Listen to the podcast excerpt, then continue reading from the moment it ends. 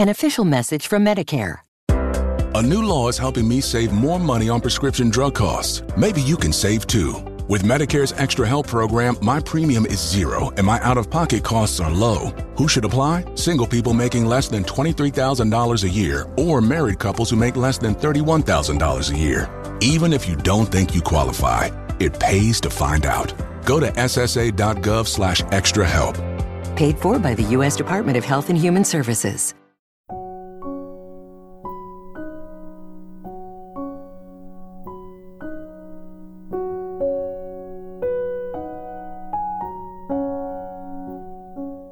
Hey everybody, welcome to the Story Collider's third and final series of Stories of COVID-19. This week we're bringing you two pandemic love stories.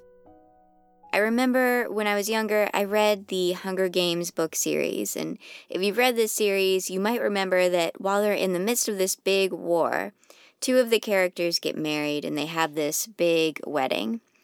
And I remember when I read this, I thought, that's so unrealistic. How can they take this time to celebrate while so many overwhelmingly terrible things are happening?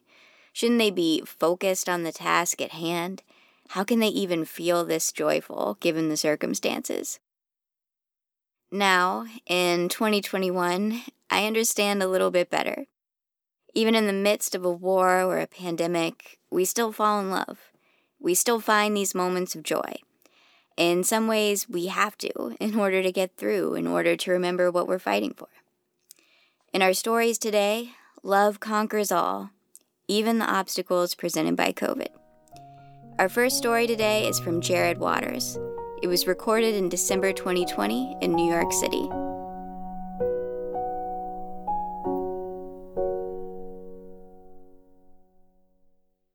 So we met at Disney World. Disney World is a place where we were working. We're both doing our internships there.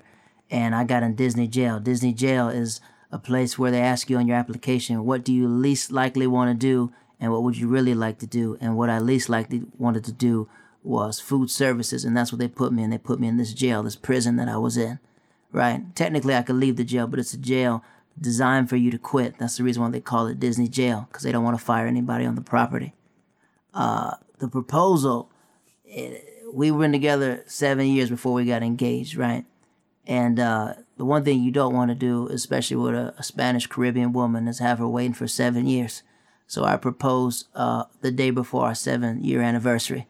And at the time, she was working in London. Now, think about our relationship. We were always bouncing around. She's in conservatory work, so she has different assignments all over different places.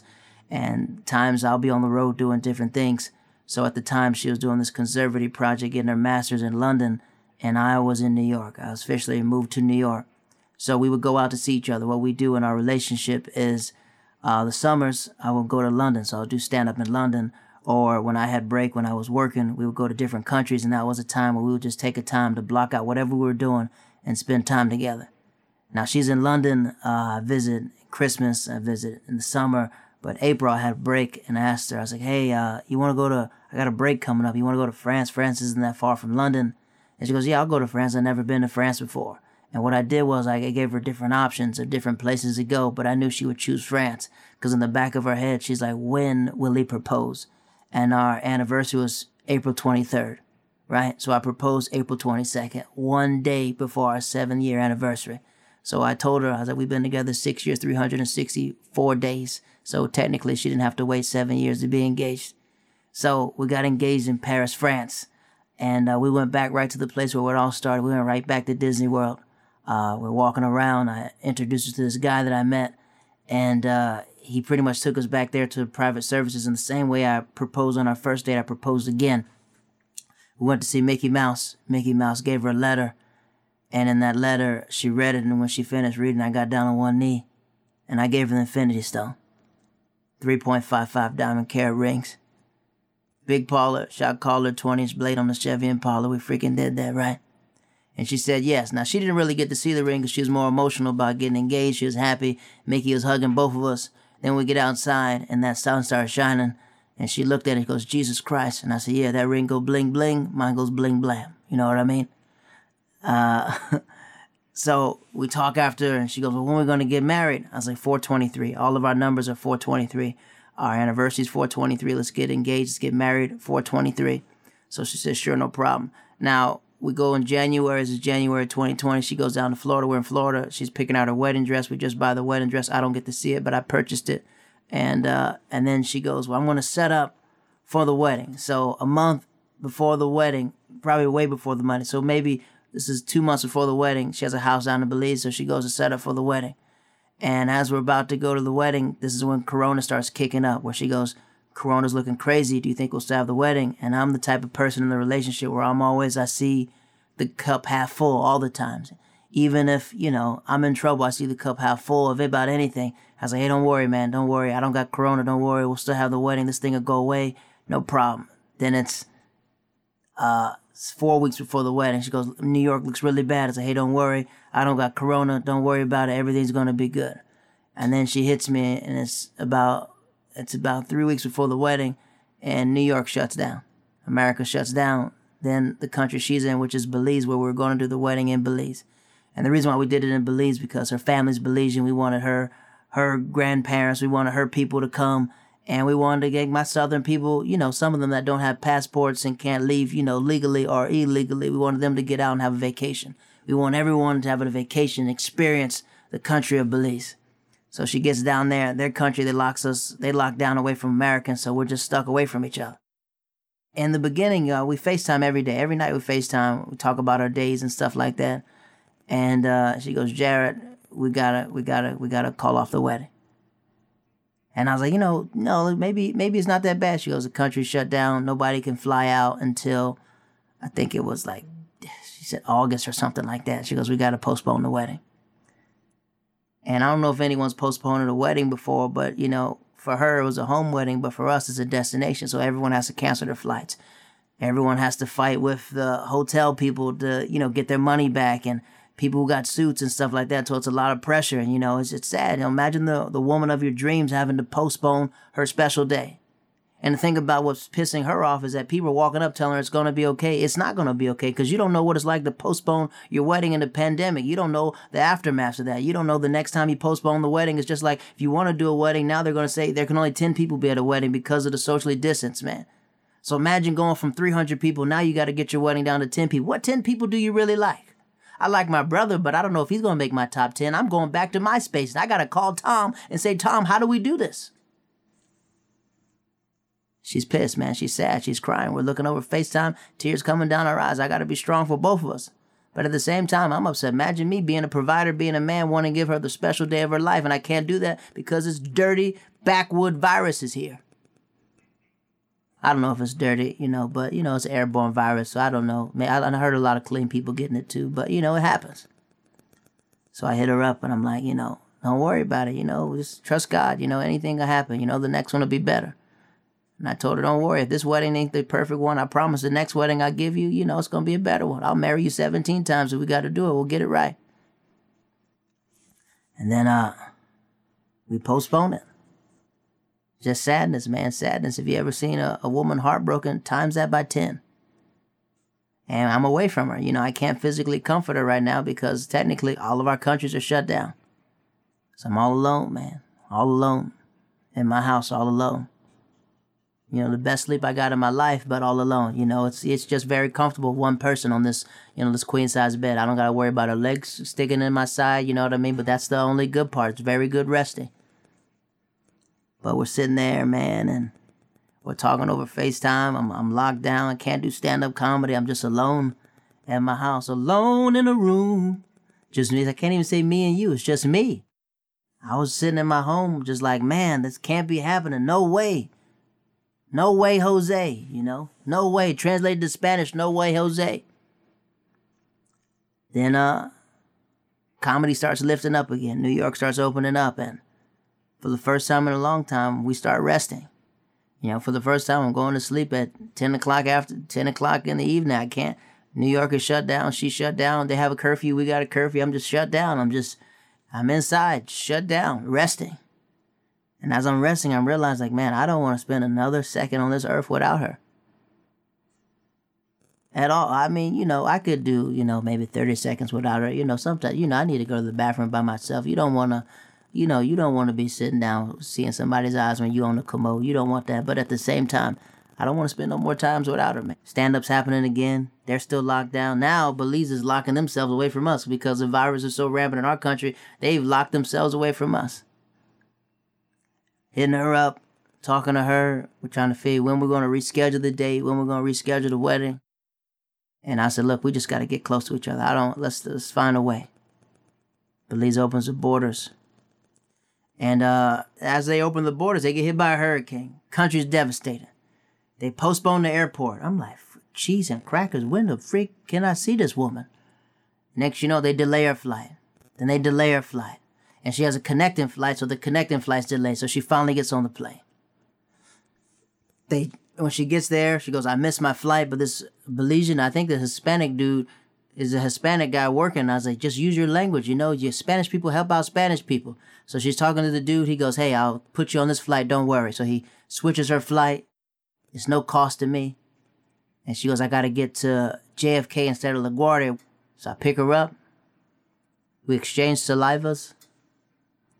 And I pick up her bags. And we catch a $70 Uber. And we get home. I tell her, look, I don't want to spend another moment without you. I don't know when the next wedding's going to be. Let's go to the courthouse. Let's make it right.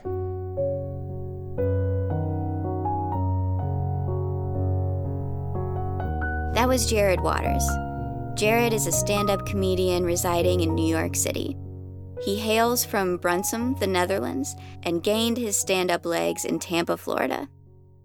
When Jared is in between jokes, the future of this great nation rests on his shoulders as a kindergarten teacher and host of the podcast One Man, One Tree, and a Hill. Before we continue on today, I just want to remind everyone that if you want to support stories like the ones we're sharing today, if you, like all of us at the Story Collider, believe in the power these stories have to change our understanding of how science happens and who it belongs to, you can sign up to support the Story Collider on Patreon. Just go to patreon.com/thestorycollider. We so appreciate the support of our patrons, especially during this unpredictable time. You can also check out storycollider.org for more information on upcoming shows and workshops. We have outdoor shows coming up this fall in New York, St. Louis, D.C., Boston, and more. And no matter where you are, we have live stream tickets available for other upcoming shows. Our next story today is from Jamie Brickhouse. It was recorded in March 2021 at his home in New York City.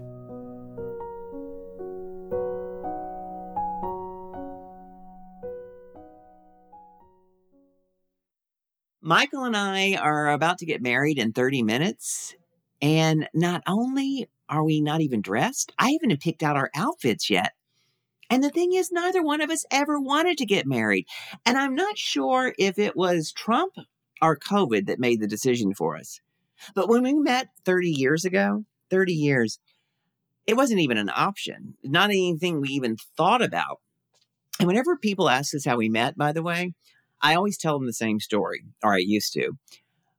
We met September 23rd, 1990. In Central Park on the first day of fall at dusk. Oh, that's so romantic, girls would gush. Now, it's impolite to ask gay men how they met because the answer is rarely polite. I mean, we did meet in Central Park, but we met in the Ramble, the Brothers Grimm wooded area famous for watchers of birds and seekers of snakes, the one-eyed kind. Now, Michael and I both had wandered in there merely looking for a pearl necklace, which we got with each other. But you know what? We emerged with something better, a pearl of love. And we went out a week later, and we've been together ever since. And when I tell that story to gay guys, they always say the same thing. Oh, my God, you're so lucky. The longest relationship I ever got out of the Ramble was 20 minutes. Yeah, sure, we're lucky. But you know what? I believe in that concept of luck that you have to be prepared, have to be ready when luck happens. And I think we both were primed for it. I mean, I had been in New York for 6 weeks and I was desperately looking for a job and a man. And I found the man before the job. Michael, a month before we met, he had been in Scotland and he visited the Fairy Wish Tree. It's a magical tree where you tie an article of clothing to it. and you make a wish. He tied a tube sock to it and wished to meet the love of his life. I wish it had been a jockstrap, but hey. And 30 years, that's a long time to be with someone. We have been through a lot, seen a lot. I mean, my God, the Persian Gulf War, the death of her beloved cat, Stoli, 9/11, my alcoholism and recovery, Hurricane Sandy, the death of both sets of our parents. And, you know, when it became legal for gays to get married, I mean, of course, we were happy about that. But it was like, it's not for us. We don't need that.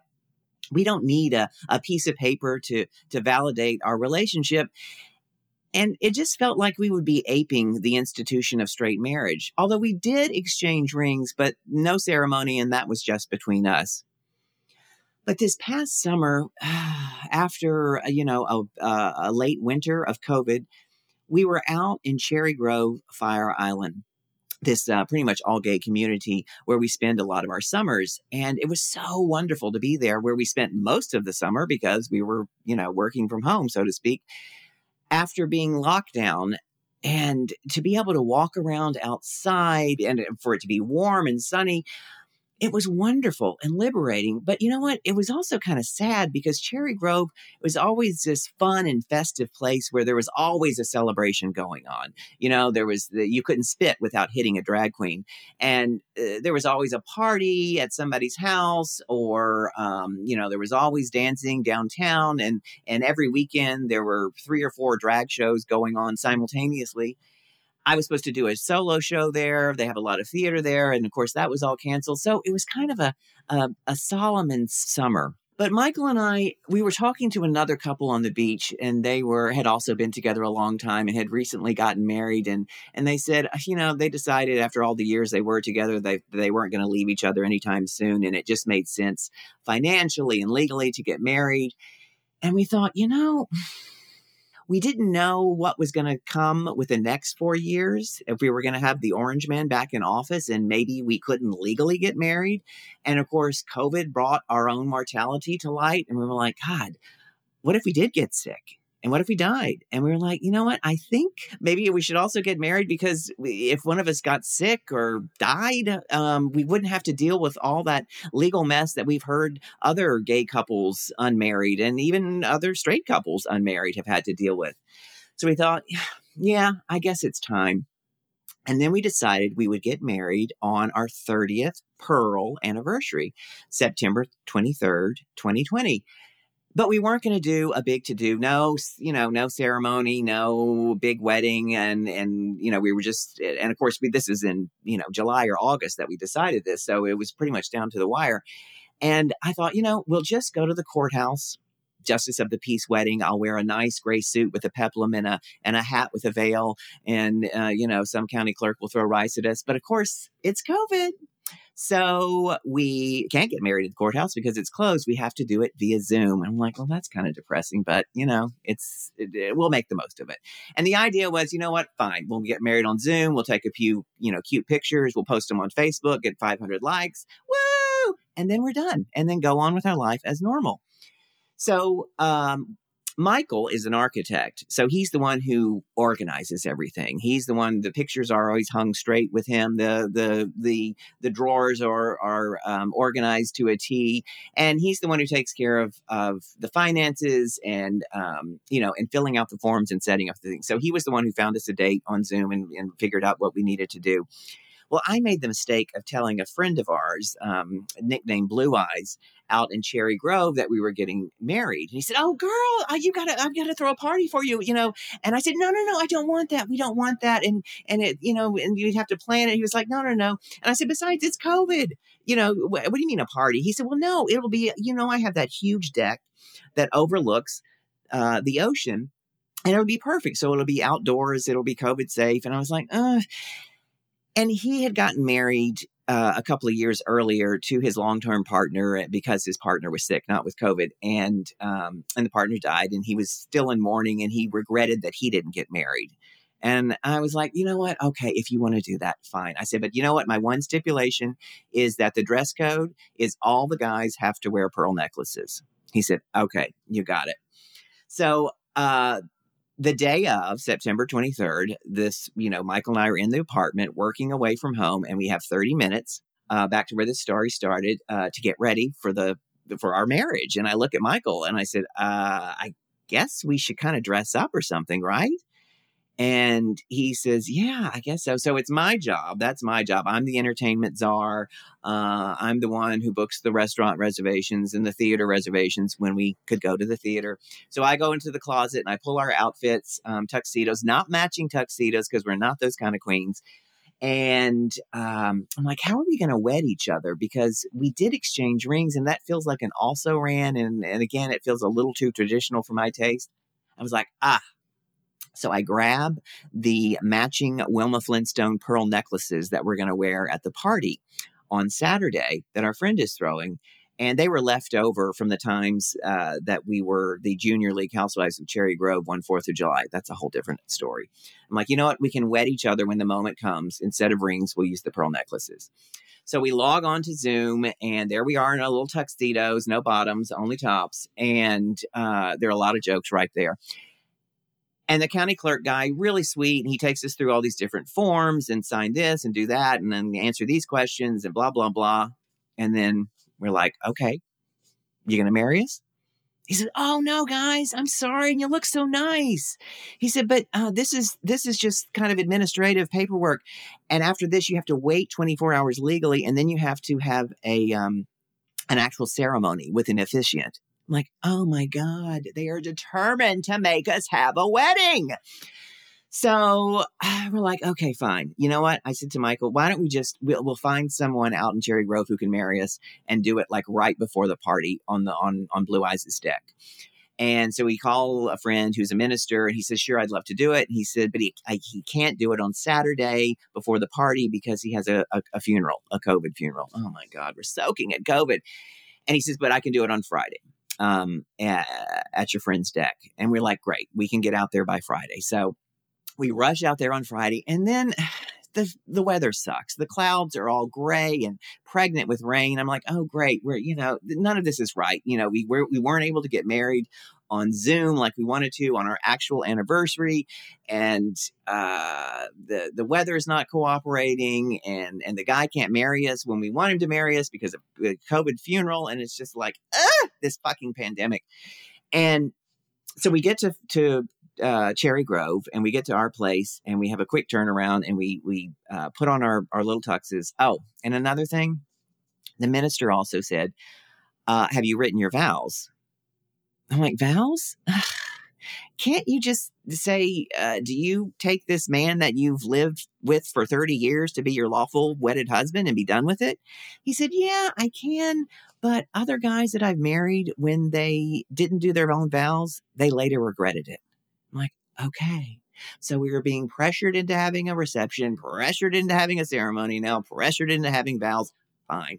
So I'm the writer. It's my job to write the vows. So I've written the vows. So we put on our tuxes and we practice our vows. And then I'm like, oh my God, we need a pearl necklace bearer as opposed to a ring bearer. So I text my friend Mark and I said, are you on the island? He said, yeah, why? I said, well, we're getting married in about less than 30 minutes. Can you be our pearl necklace bearer? He said, pearl necklace? I said, not that kind, a real pearl necklace. He's like, okay, you got it. So we get to our friend's deck and the minister texts, and he's not going to be able to make the ferry in time to get there to wed us. So he's going to do it via Zoom. So we're still going to get married via Zoom. How very COVID. And we get to our friend's deck and he has the altar set up, the altar being a black Weber grill. And he drapes a white sheet over that. And I put my computer on top of it so that the minister can join us via Zoom. And there we are in our little tuxedos. And Mark, our friend, is holding our pearl necklaces. And then the clouds part. And I'm not making this up. And the sun comes out and the last rays of sun shine down onto the ocean. And it's dusk, just like we met 30 years ago, plus 2 days. And the minister appears on the computer and he weds us. And we say our vows. And with these pearl necklaces, we thee wed and we're married. And then the party is fantastic. And everyone has pearl necklaces on. Everyone rose to the occasion, and Blue Eyes threw a fantastic party, you know, and I was so worried about all the details and everything, but he did a perfect job. But the best part was walking to town in our tuxedos and our pearl necklaces after we had just been wed, and people go nuts over a wedding. And gay people and lesbians go even crazier because it's still a novelty. It's still something special, even after, 10 years that we can get married. And they're like, oh my God, you look fabulous. Congratulations. Oh my God, you waited just the right amount of time, blah, blah, blah. And we get to the pizza parlor, and there is our favorite cocktail pianist playing away, because he can't play in the bar because of COVID. He can't. So he set up a stage outside, and people are gathered out there to listen to him. And he serenades us with our song, September Song. And I had incorporated some of the lyrics of that song into our vows. It goes something like, these precious days I'll spend with you. These 30 years of precious days I've already spent with you. Something like that. And standing there, Michael and I are beaming, and we're glad that we got married. And we're glad that we wrote our own vows, and looking at everyone who's so happy for us. And many of these people are good friends. Some are just people we know by face from being out there all these years. And everyone was so happy to have this celebration after this kind of stagnant, solemn, quiet summer. None of the joy that they were so used to out in Cherry Grove happened. And people came up to us afterwards and said that they were so happy that there was something finally to celebrate, you know, after all these months of sadness and not being able to connect with others. And standing there, we felt really lucky. But you know what? We had 30 years to prepare for it.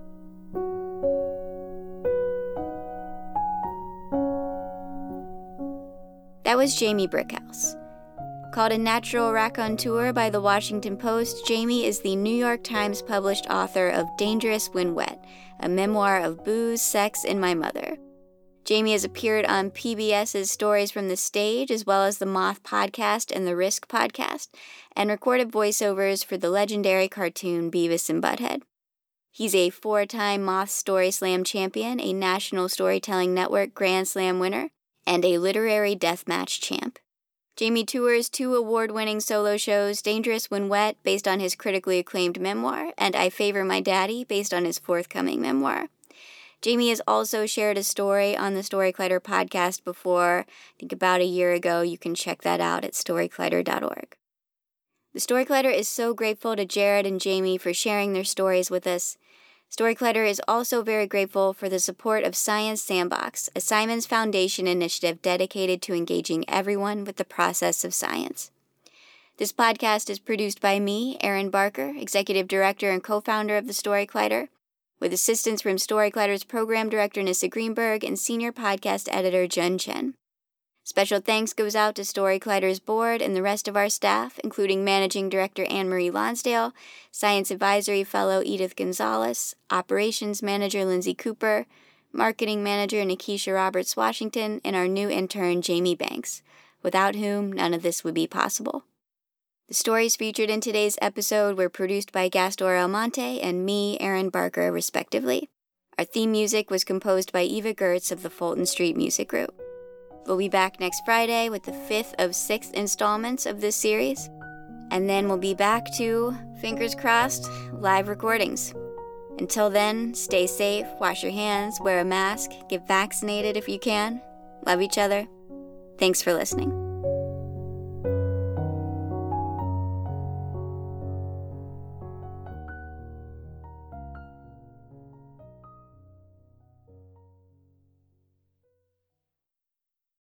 When you need mealtime inspiration, it's worth shopping Kroger, where you'll find over 30,000 mouthwatering choices that excite your inner foodie. And no matter what tasty choice you make, you'll enjoy our everyday low prices, plus extra ways to save, like digital coupons worth over $600 each week. You can also save up to $1 off per gallon at the pump with fuel points. More savings and more inspiring flavors make shopping Kroger worth it every time.